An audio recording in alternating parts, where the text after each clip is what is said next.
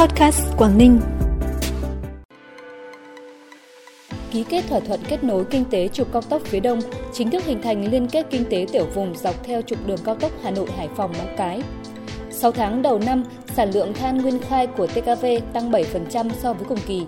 Nắng nóng giảm dần, gần sáng và ngày mai tại Quảng Ninh có lúc có mưa rào và rông là những tin tức đáng chú ý sẽ có trong bản tin podcast tối nay 29 tháng 7. Sau đây là nội dung chi tiết. Thưa quý vị và các bạn, tại buổi tiếp các đoàn nhà đầu tư đến từ Australia, Nhật Bản, Singapore, Trung Quốc nhân tham dự kỳ họp thứ 3 Hội đồng Tư vấn Kinh doanh APEC được tổ chức tại thành phố Hạ Long, đồng chí Nguyễn Xuân Ký, Ủy viên Trung ương Đảng, Bí thư tỉnh ủy, Chủ tịch Hội đồng Nhân dân tỉnh khẳng định Quảng Ninh luôn sẵn sàng đồng hành, tạo điều kiện tốt nhất về thủ tục hành chính, đất đai, giải phóng mặt bằng, đáp ứng nhu cầu nguồn nhân lực, cung cấp các dịch vụ công tiện ích để các doanh nghiệp, nhà đầu tư tìm được cơ hội khác biệt, phát huy tối đa tài năng, trí tuệ, năng lực, cạnh tranh làm giàu chính đáng tại Quảng Ninh.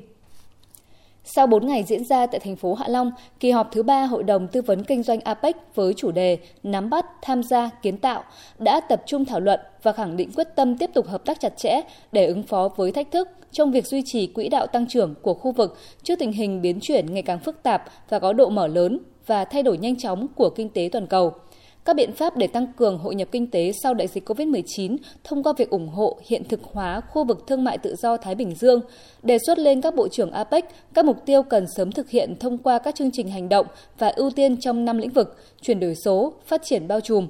bền vững thương mại và đầu tư ứng phó với đại dịch. Những kết quả của kỳ họp sẽ đóng góp quan trọng vào báo cáo khuyến nghị chuẩn bị cho hội nghị đối thoại giữa lãnh đạo APEC với Hội đồng Tư vấn Kinh doanh APEC dự kiến được tổ chức tại Thái Lan vào tháng 11 năm 2022. Trong khuôn khổ kỳ họp thứ ba Hội đồng Tư vấn Kinh doanh APEC, Phòng Thương mại và Công nghiệp Việt Nam phối hợp cùng 4 địa phương gồm Quảng Ninh, Hải Phòng, Hải Dương, Hưng Yên tổ chức ký kết thỏa thuận kết nối kinh tế trục cao tốc phía Đông, chính thức hình thành liên kết kinh tế tiểu vùng dọc theo trục đường cao tốc Hà Nội, Hải Phòng, Móng Cái. Với quy mô hơn 7 triệu dân, gần 50.000 doanh nghiệp, hệ thống hạ tầng đường bộ, cảng biển, sân bay đồng bộ hiện đại hàng đầu Việt Nam – Kết nối này mở ra thêm nhiều tiềm năng và cơ hội hợp tác cho các nhà đầu tư, đối tác nước ngoài, đồng thời đem lại hiệu quả cho quá trình phát triển kinh tế bền vững của cả bốn địa phương. 6 tháng đầu năm 2022, nhiều chỉ tiêu sản xuất kinh doanh của Tập đoàn Công nghiệp Than khoáng sản Việt Nam TKV đã vượt kế hoạch đề ra. Trong đó đáng chú ý là sản lượng than nguyên khai đạt trên 22 triệu tấn, tăng 7% so với cùng kỳ năm 2021, than tiêu thụ 24,6 triệu tấn, trên đà thắng lợi, TKV quyết tâm thi đua hoàn thành vượt mức chỉ tiêu sản xuất 39,1 triệu tấn than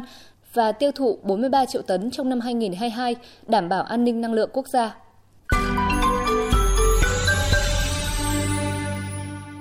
Bản tin tiếp tục với những thông tin đáng chú ý khác. Kết luận phiên họp thường kỳ Hội đồng Nhân dân tỉnh tháng 7 năm 2022, đồng chí Vi Ngọc Bích, Ủy viên Ban Thường vụ tỉnh ủy, Phó Chủ tịch Thường trực Hội đồng Nhân dân tỉnh, đề nghị các ban Hội đồng Nhân dân tỉnh và các cơ quan chuyên môn, địa phương cần tiếp tục tăng cường công tác phối hợp ngay từ khâu soạn thảo các dự thảo nghị quyết, đảm bảo chất lượng xây dựng nghị quyết trước khi trình Hội đồng Nhân dân tỉnh. Ủy ban Mặt trận Tổ quốc tỉnh và các tổ chức chính trị xã hội cần tham gia phản biện xã hội ngay khi thẩm tra dự thảo các nghị quyết, Cùng với đó các ban các tổ đại biểu Hội đồng Nhân dân tỉnh cần theo dõi, đôn đốc, giám sát thường xuyên có hệ thống việc thực hiện các nghị quyết của Hội đồng Nhân dân tỉnh sau kỳ họp.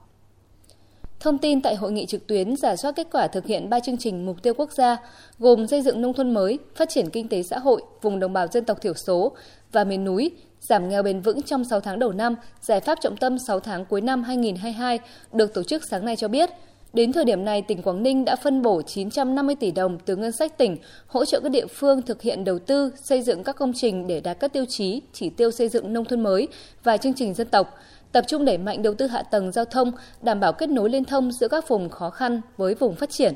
Toàn tỉnh có 9 trên 13 đơn vị cấp huyện đạt chuẩn, hoàn thành nhiệm vụ xây dựng nông thôn mới, tỷ lệ hộ nghèo ước đạt 0,05%, diện mạo vùng đồng bào dân tộc thiểu số miền núi, hải đảo đã có nhiều khởi sắc. Ngày hôm nay tại thành phố Hạ Long, Cục Kiểm tra Văn bản Quy phạm Pháp luật Bộ Tư pháp tổ chức hội thảo nâng cao chất lượng xây dựng, ban hành văn bản quy phạm pháp luật của địa phương, nhìn từ góc độ kiểm tra, giả soát văn bản quy phạm pháp luật cho cán bộ làm công tác xây dựng, kiểm tra, giả soát văn bản quy phạm pháp luật của Quảng Ninh và một số tỉnh, thành phố lân cận Hải Phòng, Hải Dương, Bắc Giang, Thái Bình. Thông qua hội thảo giúp nâng cao chất lượng xây dựng, ban hành văn bản quy phạm pháp luật của địa phương.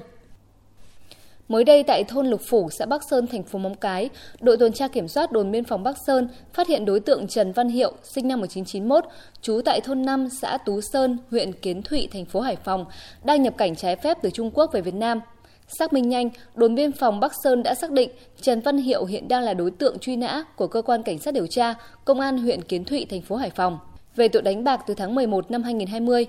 đồn biên phòng Bắc Sơn đã tiến hành lập biên bản bắt người đang bị truy nã, đồng thời bàn giao hồ sơ đối tượng truy nã cho công an huyện Kiến Thụy thành phố Hải Phòng để xử lý theo quy định của pháp luật.